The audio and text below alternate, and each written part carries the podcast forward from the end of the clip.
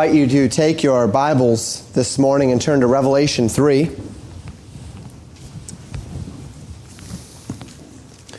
Looking at verses 1 through 6 as we study through the churches in the book of the Revelation of Jesus Christ. Beginning with these messages to the churches will soon give way in just a couple of weeks to uh, the events of the end times. And at that point, things are going to get a little bit um, uh, dynamic, I guess would be a good word. Uh, we're going to be doing a lot of scripture, a lot of back and forth, um, beginning with the teaching on the rapture and then going through the various aspects of what may uh, be and, and how things might be. But we still have three more churches to study through. With each church, by God's grace, we are learning how to assimilate those things which are right, those commendations of the churches, and then to guard our hearts, guide our, uh, our hearts, inspect our hearts, that we might avoid those things as a body which Christ rebukes these churches for. Revelation 3, verses 1 through 6, we are studying the church of Sardis.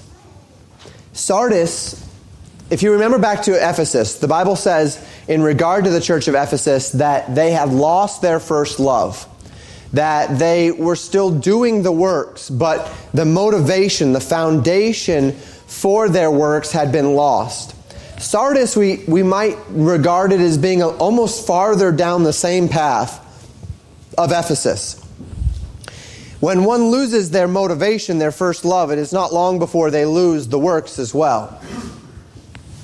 And so, as we step into the message today to Sardis, it's a impotent church, a dead church, a church which has not only lost its first love, but has lost its works as well. And from this, we'll glean some important warnings for the church as well as for our individual lives. We begin in verse 1. The Bible says, And unto the angel of the church in Sardis write, These things saith he that hath the seven spirits of God and the seven stars. I know thy works, that thou hast a name that thou livest, and art dead. So, Sardis is a city that is uh, quite full of historical significance of these seven churches. Sardis was the capital of the ancient kingdom of Lydia until about 550 BC. So, um, 550 BC, of course, we're talking about the time where Israel was already in captivity. Also, uh, given this idea of him having the seven spirits of God. And we spoke about this in Revelation chapter 1, the seven spirits of God. We won't go into it in its entirety again today, but, but we'll dwell on it for just another moment. Uh, we're quite familiar and I hope comfortable with the imagery of seven in the Bible. Seven is one of those significant numbers. It's a number of perfection or a number of completion. And we used a couple of different analogies last time. We talked about the week, right? And that uh, there's seven days in our week, and that creates a completed week and the completion of God's creation. He created everything in six days, and on the seventh day it was complete he rested, and we see various elements of seven being a number of completion or a number of perfection. Many call it the divine number. I was given another great example of this a couple of weeks ago in Proverbs chapter 9, verse 1. The Bible says, Wisdom hath builded her house, she hath hewn out her seven pillars. So wisdom is described here as being built upon seven pillars, reflecting that wisdom in and of itself has a perfection or a completion to it, that it gives all things, it provides for all things necessary for a man to navigate this life with success, which is why Proverbs says, Get wisdom, and with thy getting, get understanding. Don't forsake her, for she will be to you all that you need. And so we have this idea that wisdom is built at her house and built it upon seven pillars. The house is complete, the house is finished. The seven spirits of God is symbolic of the function of the Spirit of God, with whom is all power, all wisdom, all knowledge. His function in the world is pervasive, it is everywhere, it is absolute. None can avoid his knowledge. David expressed it this way in Psalm 139, verses 7 through 13 Whither shall I go from thy spirit? Or whither shall I flee from thy presence? If I ascend up into heaven, thou art there. If I make my bed in hell, behold, thou art there. If I take the wings of the morning and dwell in the uttermost parts of the sea, even there shall thy hand lead me, and thy right hand shall hold me. If I say, Surely the darkness shall cover me, even the night shall be light about me. Yea, the darkness hideth not from thee, but the night shineth as the day. The darkness and the light are both alike to thee. For thou hast possessed my reins, thou hast covered me in my mother's womb. We have here this idea of the Spirit of God that we cannot flee from. He's possessed our reins. He is everywhere. The light cannot hide us from God because His Spirit is everywhere. It is complete. It is finished. The seven spirits of God, He is everywhere. Uh, whether we go to the uttermost part of the sea, if I ascend into heaven, if I make my bed in hell, even there He will be there because His Spirit is omnipresent. And this is the idea. So when the Bible says the seven spirits of God, it's not attempting to, to speak of a numerical number that the Spirit of God is divided into seven in that sense, but it is a symbolic idea reflecting unto us that the Spirit of God is all powerful, all holy, all knowing, all present. And perhaps even more important in our context, that the ministry of the Spirit of God within and among His people is all powerful. This is very important. We have seen already from chapter 3, verse 1, that God says they have a name that they live, but they are dead. And when you see the Spirit of God and dead in the same context, you know there's something very, very wrong. Because the Spirit of God is life. The Spirit of God gives life to the church. The Spirit of God gives life to a believer. The Spirit of God is life. Romans chapter 8, verses 10 and 11, the Bible says, And if Christ be in you, the body is dead because of sin, but the Spirit is life because of righteousness. But if the Spirit of Him that raised up Jesus from the dead dwell in you, he that raised up Christ from the dead shall also quicken, make alive, your mortal bodies by His Spirit that dwelleth in you. It is the Spirit of God within you and I that enlivens our spirits and enables us to direct our bodies into the deeds and the thoughts and intents of righteousness. The Spirit of God that raised Jesus from the dead is in us and so can give us the power over sin can give us the power that we might live in righteousness as we are born into righteousness the moment that you accept Jesus Christ as your Savior. We've talked over the last couple weeks in Luke about the power of the resurrection. And, the, and, and this, this idea of the power of the resurrection, that the power that raised Jesus from the dead is the power that raises us from the dead. Buried with him by baptism unto death, raised to walk in newness of life. This is that power this is the Spirit of God. The Spirit of God brings life. The Spirit of God brings liberty, 2 Corinthians 3:17 tells us. We go back a couple of verses in Romans chapter 8 and find out why it is so important. Verse 6 of Romans 8 says this, "For to be carnally minded is death, but to be spiritually minded is life and peace." To be carnally minded is death. Death is not always speaking of physically dying, death is separation. When we physically die, our material and our immaterial separate. That's what death is about. It's, it's the, the separation of the immaterial part of us from the material part of us. There's this concept of spiritual death as well. The separation from the life that is in God through Christ. Paul says that those who are spiritually minded have their bodies quickened, made alive in the Spirit, so that through this life they can serve God, both in body and in mind. And the manifestations of the Spirit of God in our bodies and minds is taught very clearly in Galatians chapter 5. We're memorizing for this month Galatians 5:16, which says, "This I say then, walk in the Spirit, and ye shall not fulfill the lust of the flesh." But what are those fruit the, the fruit of the Spirit? Beginning in verse 22, the Bible says this But the fruit of the Spirit is love, joy, peace, long suffering, gentleness, goodness, faith, meekness, temperance. Against such there is no law. And they that are Christ have crucified the flesh with the affections and lusts. If we live in the Spirit, let us also walk in the Spirit. Life in the Spirit gives way to the fruit of the Spirit as we walk in the Spirit. We'll talk more about this in our application. Now, I've given you all of this today with an eye upon the church of Sardis. The commendation is barely a commendation at all. So we, have said, and, and this is kind of established as you study these seven churches, we've said that throughout these seven churches, there are effectively two churches that have no rebuke and one church that has no commendation, right? Uh, generally speaking, we say Smyrna and Philadelphia have no rebuke, and Laodicea gets no commendation. But I also mentioned that Pergamus could probably be said to have had to be a church that had no rebuke on itself. We studied that last week because in the passage in Pergamus, it wasn't the church that was being rebuked, right? It was the cancer within the church. It was the woman Jezebel, the prophetess, and those that followed her. And, and Jesus said, I rebuke them, and I've given them space to repent, and they have not repented, so I will destroy them. And then he says, but to the church, just hold fast, right? Just keep hanging on. And so we might say that Pergamus did not actually have a rebuke against the church as clearly as, as some of the others. And in the same way, we could really say that Sardis has no commendation. Uh, though we see this little thing here where he says, I know that works, but then the thing that he says he knows of them is that they have a name that they live, but they're dead.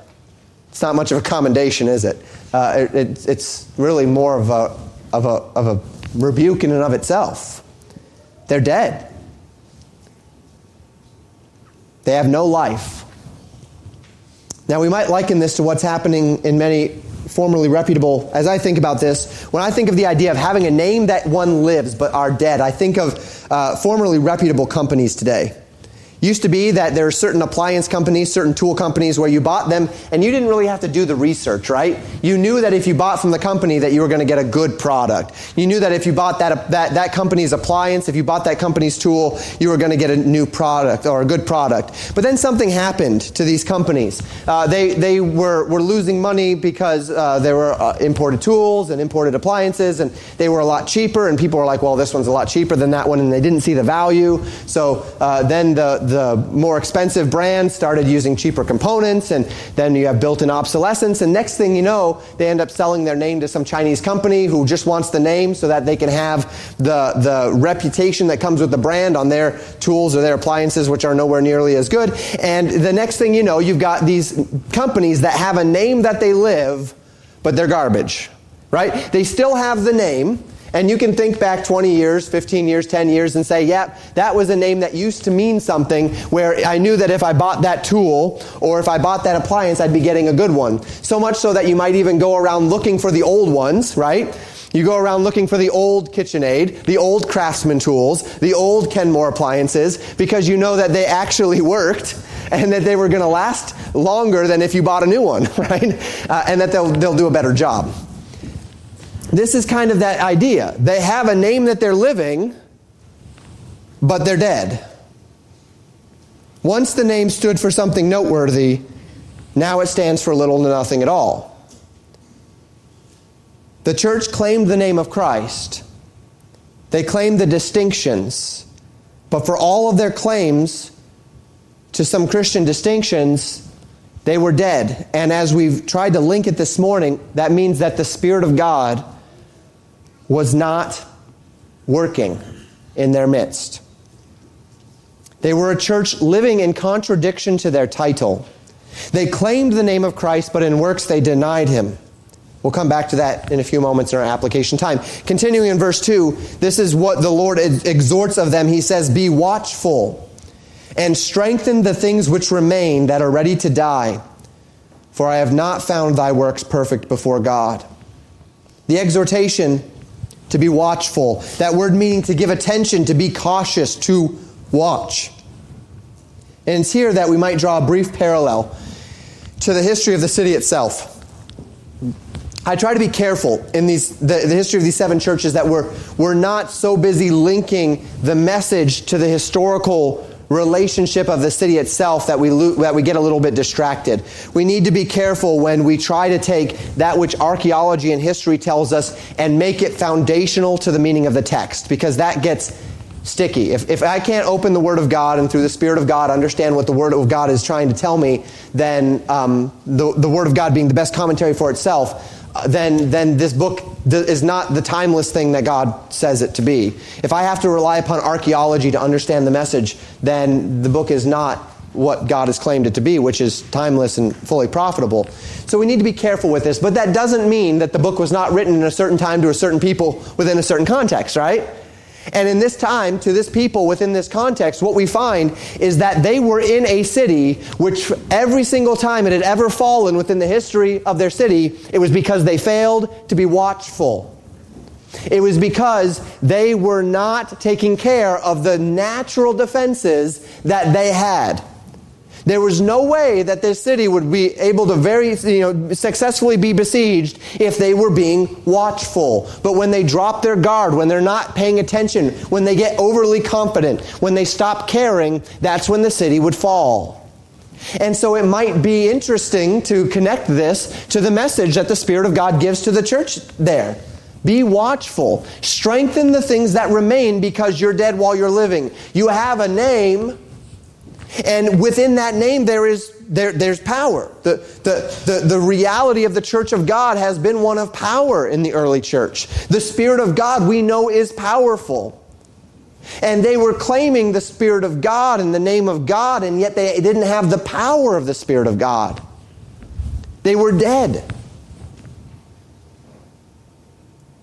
Not a failure of capacity, though. It was a failure of attention. It's not that the power wasn't there, it's that they weren't tapping into it. To this end, Jesus counsels them that they would wake up. And in this awakening, that they would strengthen whatever virtues in their midst still remained. Those virtues were on life support at this point. There was little left of spiritual life and value within this church. But all was not lost. And the call was that they would begin carefully nurturing that which remains. If you've ever had a plant that's nearly dead and you've had to prune it back to the very, to just to its, effectively its, its, its trunk or its stem, and then you have to just so carefully nurture it, hoping that maybe it'll grow back and that you can kind of bring it back off of life support. That's where Sardis was. Because their works were not perfect before God. Now, the concept of perfection, we've spoken of it before. Perfection does not mean sinless in its most basic sense in the Bible. We often define it at Legacy Baptist Church this way perfection is finished or complete, having all that is necessary for its nature or its kind. Finished or complete, having all that is necessary for its nature or kind. The idea of perfection is, is completion, literally to fill up to the top. Perhaps you've gone somewhere before and you've ordered a cup of frozen yogurt and you've ordered this cup of frozen yogurt and you've watched the person, probably some young kid, filling it and it gets to about three quarters full and he stops and he brings it up and he gives you this three quarter full cup of frozen yogurt. And while you're very happy to have the frozen yogurt, there's something deeply offensive about paying for a cup of frozen yogurt and only getting three fourths a cup of frozen yogurt. And you, you, you want that cup perfected. You want that cup perfected to the full and running over, in fact, right? You want the fullness that you've asked for. The perf- it's just, it's not complete. You pay for a cup of frozen yogurt. Give me a cup of frozen yogurt. I'd like it to be perfected. That's the idea here. The idea is completion. It is that it is it meets every qualification of its nature and its kind. To fill to completion. And God says they were not perfect before him. They were not complete. They were not finished. They were not what they ought to be in Him.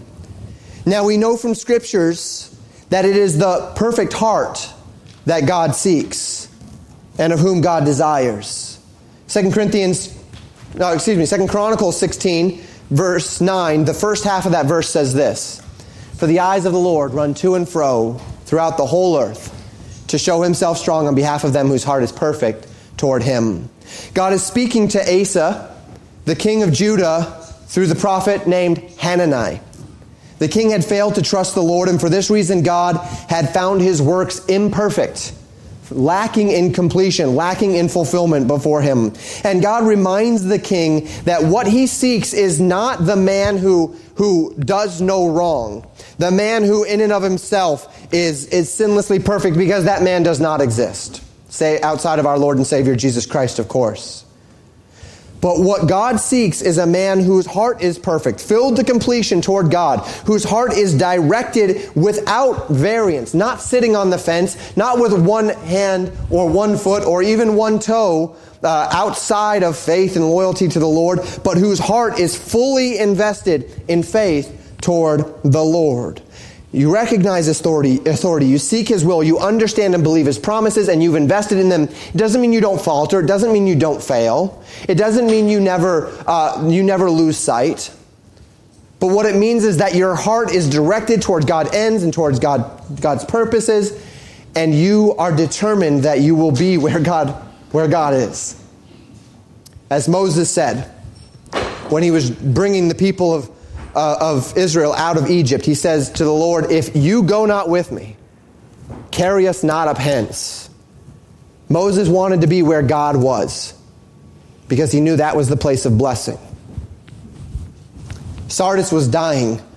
It had fallen short of an understanding of the character of God and of what it meant to them to be followers of Christ. They had no power because they didn't believe Christ's promises, and they lacked the power of the Spirit of God in their midst as they failed, as they fell short of faith. So God says this in verse 3. He tells them, Remember therefore how thou hast received and heard, and hold fast, and repent.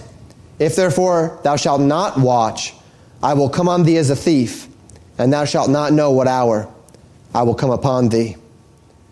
So in verse 3, the Lord calls the church to remember these things that they have seen and things that they have heard, to recall to their minds the power of God, to remember the days where the Spirit of God was working in their midst, to remember what God had once done,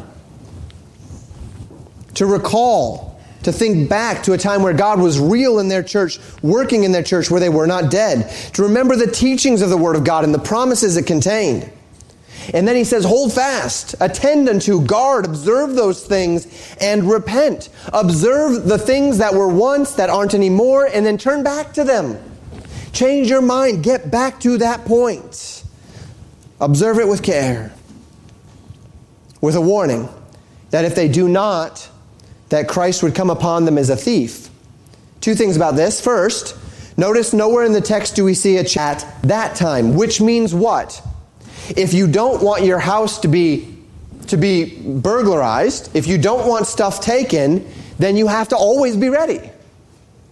You have to always be prepared. You have to live in a constant state of preparedness, lest when the thief comes, he be able to do what he wants to do without issue. So we lock our doors. So we lock our windows. So we have alarm systems and cameras and whatever else we might want to do in our age in order to make sure that the thief never has a time where it's easy, right? Where there's never a time where the thief says, the, the house is unguarded and the house is unwatched and the house is open and I can just come in and take what I will. And that is the idea here. That is the illustration. The good man of the house must always be ready so that he can prevent the success of a thief. Now, God is not a thief, right? He's not coming to steal anything from us. The point is not about God within these warnings. The point is about us. The point is that our life is a vapor. We could die or the Lord could come. And those things can happen at any moment, which means we need to be living in a state of constant preparedness so that when He comes, right here at the end in chapter 24, verse 46, He finds us so doing. He doesn't find us sleeping, He doesn't find us taking a break from serving Him, He finds us busy. There are rewards to those who, when the master returns, have something to show to him. And if that is the case, then we should always be doing, always be ready, because we do not know when our Lord will return. There's no time to sleep, not physically, spiritually, metaphorically, because Jesus could come at any time, and he could require of us the marks of our faithfulness. The same phrase is used both by Paul and Peter, speaking of end times events. Paul says in 1 Thessalonians 5, verses 1 and 2, But of the times and the seasons, brethren, ye have no need that I write unto you, for yourselves know perfectly that the day of the Lord so cometh as a thief in the night. Again, this is not speaking of the character of God, but this is speaking of us, of preparedness, of how we ought to recognize the Lord's coming. That he could come at any moment, and just as a thief could come at any moment, that whether it's day or night, the thief is going to come at a time when it is most advantageous and profitable for him, right? Not when it's most advantageous and profitable for me. He's working on his timetable for his purposes, not my timetable for my purposes. And if I want to thwart his purposes or be prepared for his purposes, then I need to, to, to be prepared at all times so that he doesn't have a window. Now, again, this is not us trying to prevent the Lord's coming. That would be taking this metaphor way too far. The point is this He is coming. We need to be ready. 2 Peter 3, verses 9 and 10. Peter says, The Lord is not slack concerning his promises, as some men count slackness, but is long suffering to usward, not willing that any should perish, but that all should come to repentance. But the day of the Lord will come as a thief in the night, in which the heavens shall pass away with a great voice, and the elements shall melt with fervent heat, and the earth also and the works that are therein shall be burned up.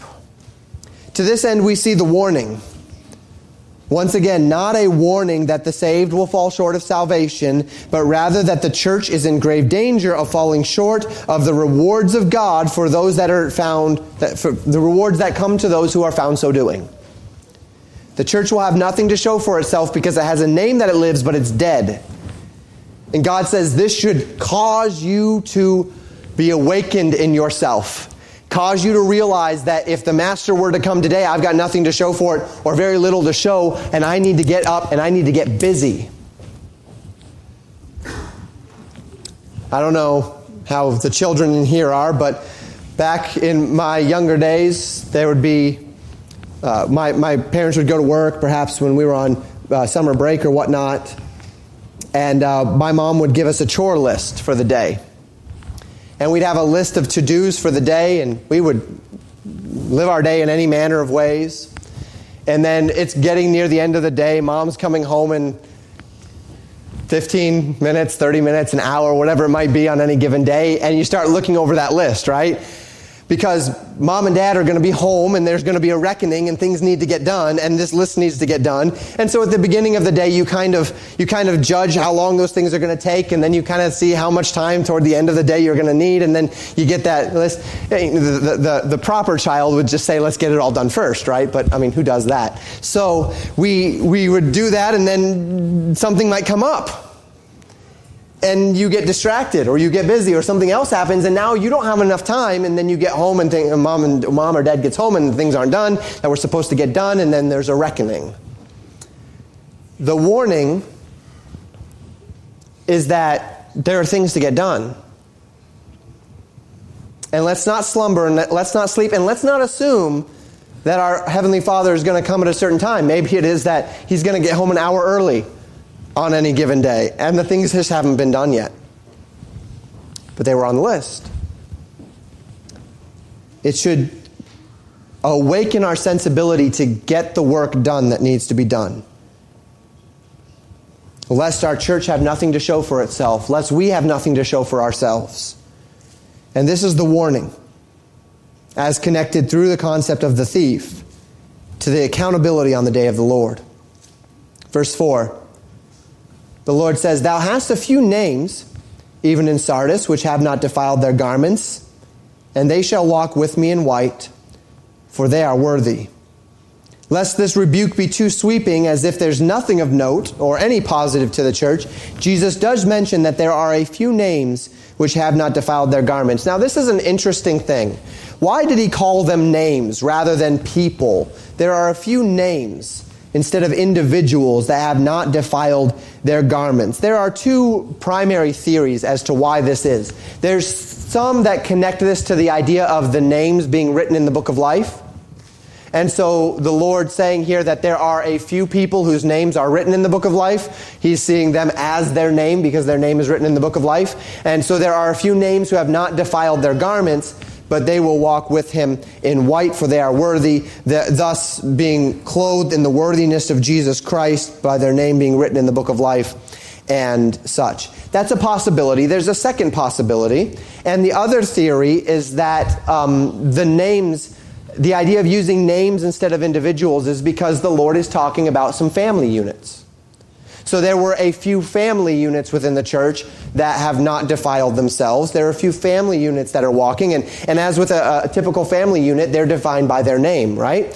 Uh, so my family, we are the Wicklers, and if you wanted to lot us all in, then you'd say the Wicklers are coming, aren't coming. The Wicklers were here, the Wicklers weren't here, and you knew you know that that means the entire unit uh, as a whole. So it could be that there were a few names, a few units, a few family names that had not defiled themselves, that were walking in faithfulness. In which case, this would not be a statement of their salvation, but would rather simply be a statement of their faithfulness. If I were to choose between the two, I think both are, are valid and interesting in their own ways. I, I kind of like the, the family unit idea. Uh, I see within this um, an, an, idea of uh, not, not so much an idea of salvation as, as of rewards and faithfulness here.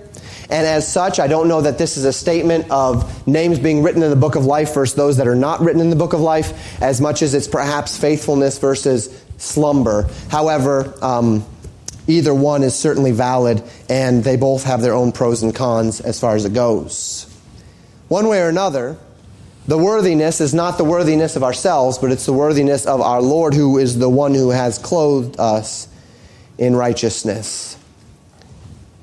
In, uh, in verses 5 and 6, we see the end, the promise to the overcomer. He that overcometh, the same shall be clothed in white raiment. And I will not blot out his name out of the book of life, but I will confess his name before my Father and before his angels. He that hath an ear, let him hear what the Spirit saith unto the churches.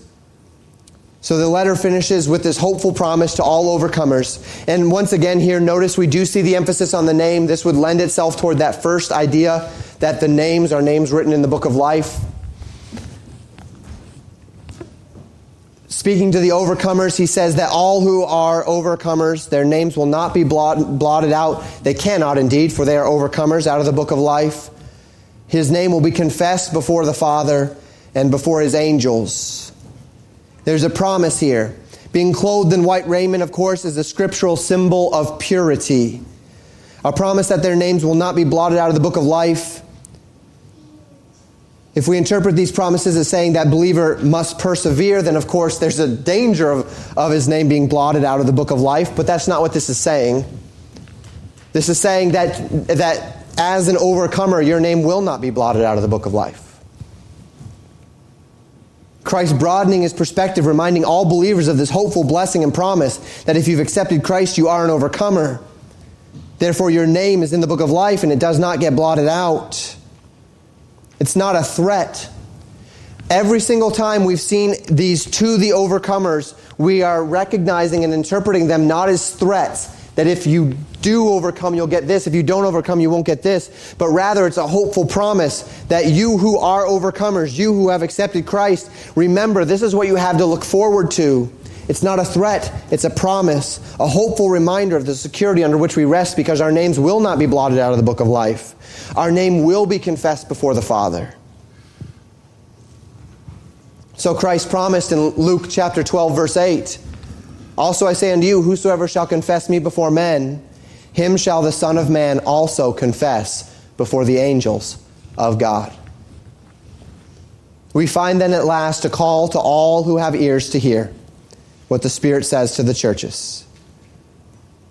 We'll apply in the last of our time together this morning and while there's many directions we could go, I'd like to ask three questions of you as we close our text this morning. Number one, does the name you live match the life you live?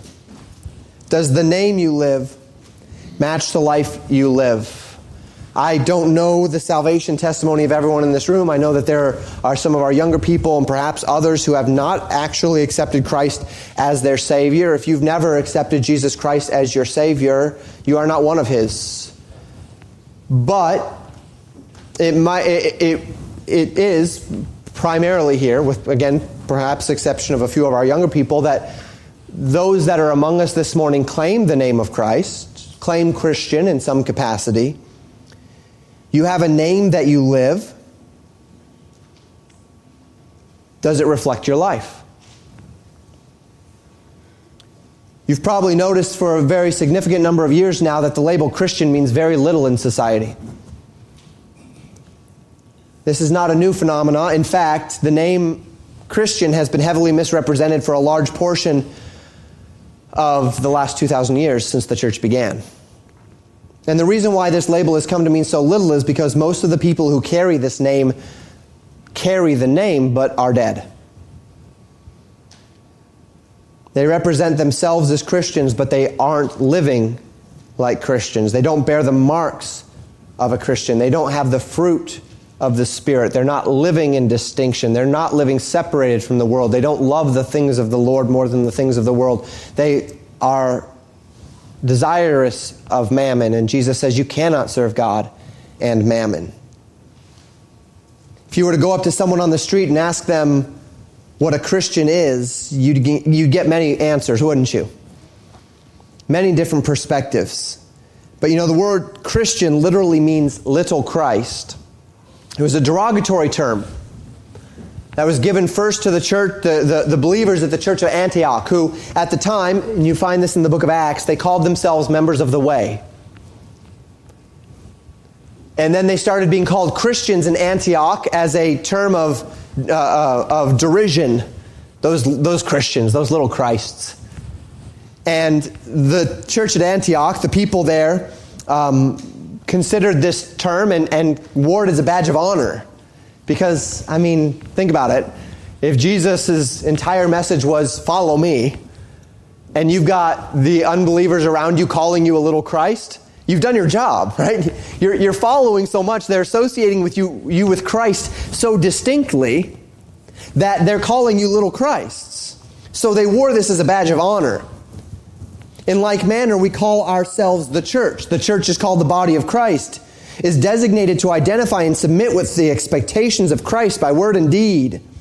This is what it means to be the church. The church is not a building. The church is not a checkbook. The church is not seats and, and lights. The church is the body. But in every generation, these labels have been redefined and repurposed and realigned in order to fit the whims and the desires of that society, in order to give people an association while simultaneously asking nothing of them. And this has been the way that it's been since the beginning of the church.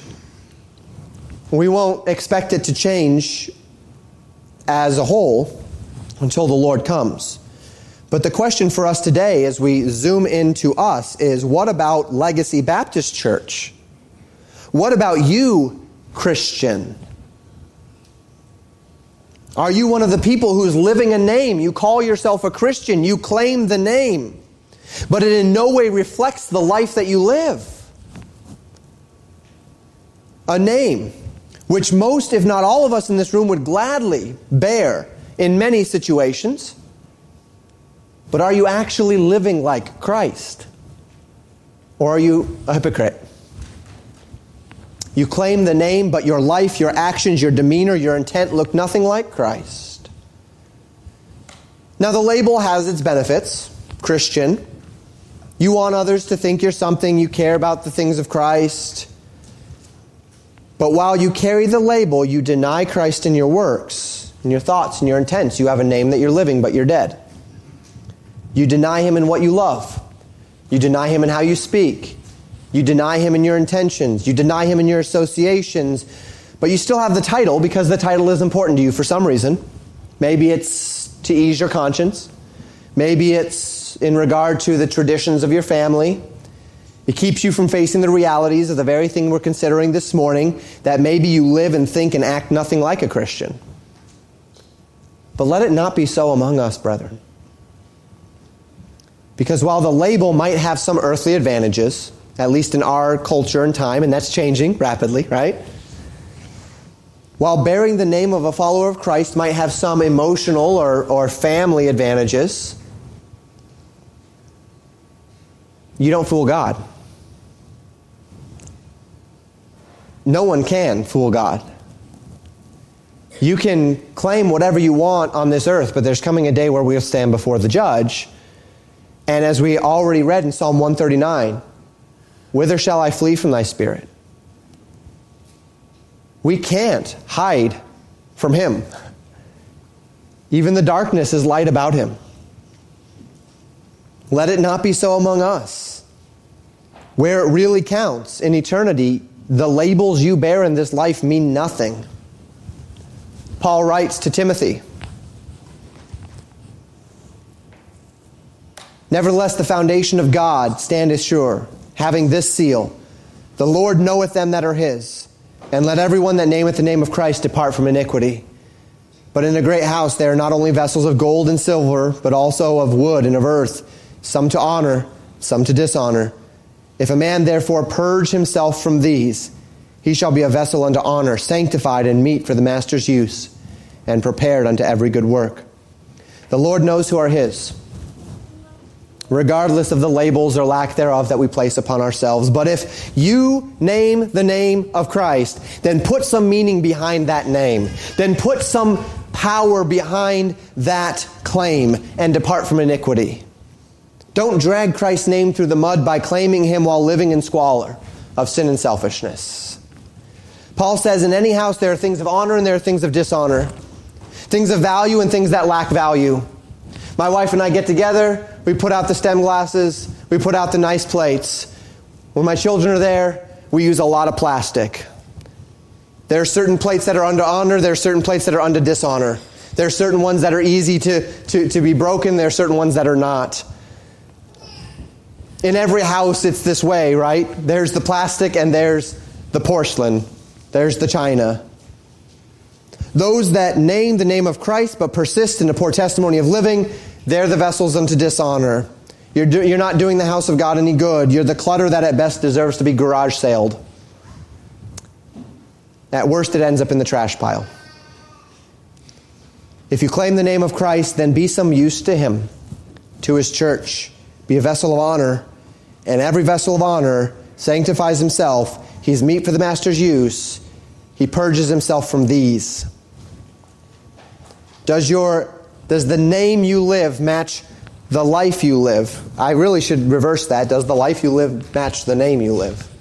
If you name the name of Christ, are you living it? Number 2, is the life of the Spirit alive in you? It is notable that in the book of the Revelation of Jesus Christ, we're only some 40 or 50 years with all of its affections and lusts, and rather abound in the power of the Spirit unto a life that is wholly distinct from the priorities and the desires of the world that is around us. The question is is that you this morning? Are you distinct from the world around you? Not always different. We talked about this in Sunday school, right? You're not always going to look different from the world around you, in, in that a person will look at you and say, Wow, the way you're, you're, you're, you're dressed and, and these sorts of things, you must be a Christian. Sometimes that is, depending on your audience, right? Depending on your environment, they will just look at you and say, Wow, there's something different about them. But the question is, are you distinct? Is the manner of living, is the mindset, is everything about your direction in life directed toward Christ so that when somebody interacts with you, they say there is something different about the way this person is, not lives, but is. One of the interesting and very telling elements of the church at large is that the church is often little more of a, a, microcosm of the broader world around them. If we were to poll any given church in any given community of any reasonable size, you might find the same number of people with the same number of problems pursuing the solutions in the same ways as the world around them. But if the Spirit of God is alive and well within us, this will not be so. Now, I'm not saying we won't have problems by any means. As a matter of fact, our problems might increase. But if the Spirit of God is alive and well in us, changing us from the inside out, when His power is flowing in us and through us, He will work in us an entirely different path. Changing our desires, renewing our intentions, causing us to be a group of people who are distinct and the world won't understand, some won't like it, some will be drawn to it because their eyes are open to the light. is the life of the very Spirit of the living God alive in you. Does Galatians 5 22 and 23, the fruit of the Spirit, love, joy, peace, long suffering, gentleness, goodness, faith, meekness, temperance, is this your operating, standard operating procedure? Are you defined by love, a care for others, even at your own expense, joy, the abiding contentment of life regardless of circumstances, peace, a sense of restfulness regardless of circumstances, long suffering, patience with yourself and others, gentleness, a care, a softness in word and in deed, goodness, a desire and a love for that which is right, and a desire to see others pursue the same, faith, an overarching trust in God in the midst of regardless of circumstances, meekness, strength under control, harnessed to do the will of God, temperance, the rest of you under control, so that no one object or desire dictates your actions, motives, and priorities other than the Spirit of God that is in you. If this is not you on a regular basis, if this is not you. I, am not saying it's not always you. We all we're, we're, we're, sinful, right? This is. I'm not saying this is this is this is you 24 7 365. But if this is not you, if this is not the life you live that connects to the name you live, there's something wrong. I'm not saying you're not a believer intrinsically, although we should search ourselves. We always should. But there is something wrong. And I don't intend to sound mean or judgmental by that. All I'm saying is that this is the description that the Word of God gives of a properly adjusted follower of Jesus Christ. They that are Christ have crucified the flesh with their affections and lusts. Now, this does not mean that, again, 24 7, 365, if that were the case, then all the New Testament would have to do would be to preach salvation, right? Because once you're saved, this is going to happen. So the entire New Testament would be nothing but believe if the moment you believed, all of this was there. But that's not the case. So we still have to work. We have to submit. We have to die daily. But what the Bible is telling us, the whole of the biblical record tells us, is that this, fruit of the Spirit, this desire, this set apart, this distinction, this separation, sanctification, this is the normal Christian life.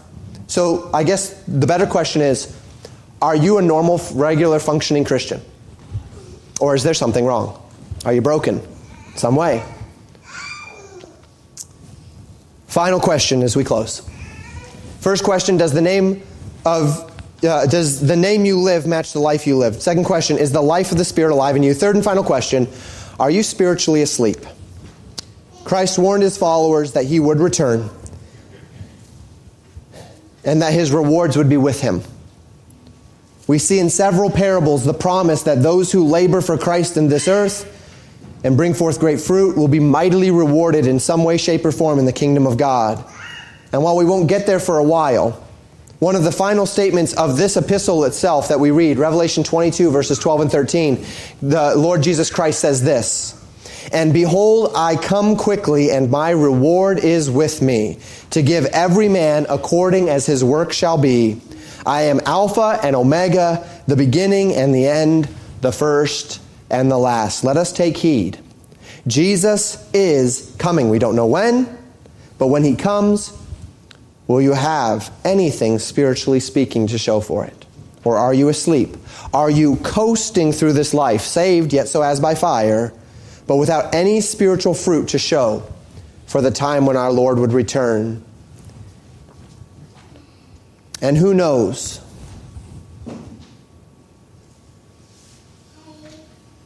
These things better than those in whom the Spirit of God is most active. Paul writes this in 1 Corinthians chapter 2 verses 9 through 11. But as it is written, eye hath not seen nor ear heard, neither hath entered into the heart of man the things which God hath prepared for them that love him. But God hath revealed them unto us by his Spirit. For the Spirit searcheth all things, yea, the deep things of God. For what man knoweth the things of man, save the Spirit of man which is in him? Even so, the things of God knoweth no man but the Spirit of God. Here's the thing. If you want to be impressed upon with the blessings of faith, you have to take the step of faith first. Faith always precedes blessing. You don't even know what you're missing until you found it. Can I put it that way? It's not until you step out by faith and start to live the life and start to see what it is and start to understand what's going on that the Spirit of God reveals to you the blessings and then you realize that there's something so much greater on the other end. If you're sitting here saying, I don't get it, this whole idea of rewards on the other end, but this is life, this is now, it's because you haven't taken the step of faith whereby you start seeing the Spirit of God work in you, whereby He'll reveal these things in you. One final verse to this point before we close. Paul's writing to the church in Rome, and he writes a very similar thing to this final point. He writes this in Romans chapter 13, verses 11 to 14. He says, And that, knowing the time, that now it is high time to awake out of sleep, for now is our salvation nearer than when we believed. The night is far spent. The day is at hand. Let us therefore cast off the works of darkness and let us put on the armor of light. Let us walk honestly as in the day, not in rioting and drunkenness, not in chambering and wantonness, not in strife and envying, but put ye on the Lord Jesus Christ and make not provision for the flesh to fulfill it. To, excuse me, to fulfill the lusts thereof. Paul tells us it's time to wake up to reality to what's real. Sardis was a church that was dead while they were living. They had a name that they lived, but they were dead. They, they had lost sight of the fact that there's something so much bigger, something so much more on the horizon for us, but it can only be understood by faith. Are you living it today? Have you stepped out in faith? Is the Spirit of God commending itself to your conscience on this regard? How are you doing? Are you like those in Sardis? Are we as a church like Sardis? Are, do we have a name that we live, but we are dead? As a church, we need to judge ourselves. We need to consider ourselves. We need to inspect ourselves individually and corporately. The wise man will hear and obey, the foolish man passes on and is punished. May God help us to be a church, families, individuals that's not just here, but alive. Thank you for listening to Pastor Jamin Wickler from Legacy Baptist Church in Buffalo, Minnesota. More information about Legacy Baptist Church and a library of sermons are available at www.legacybaptistchurch.net.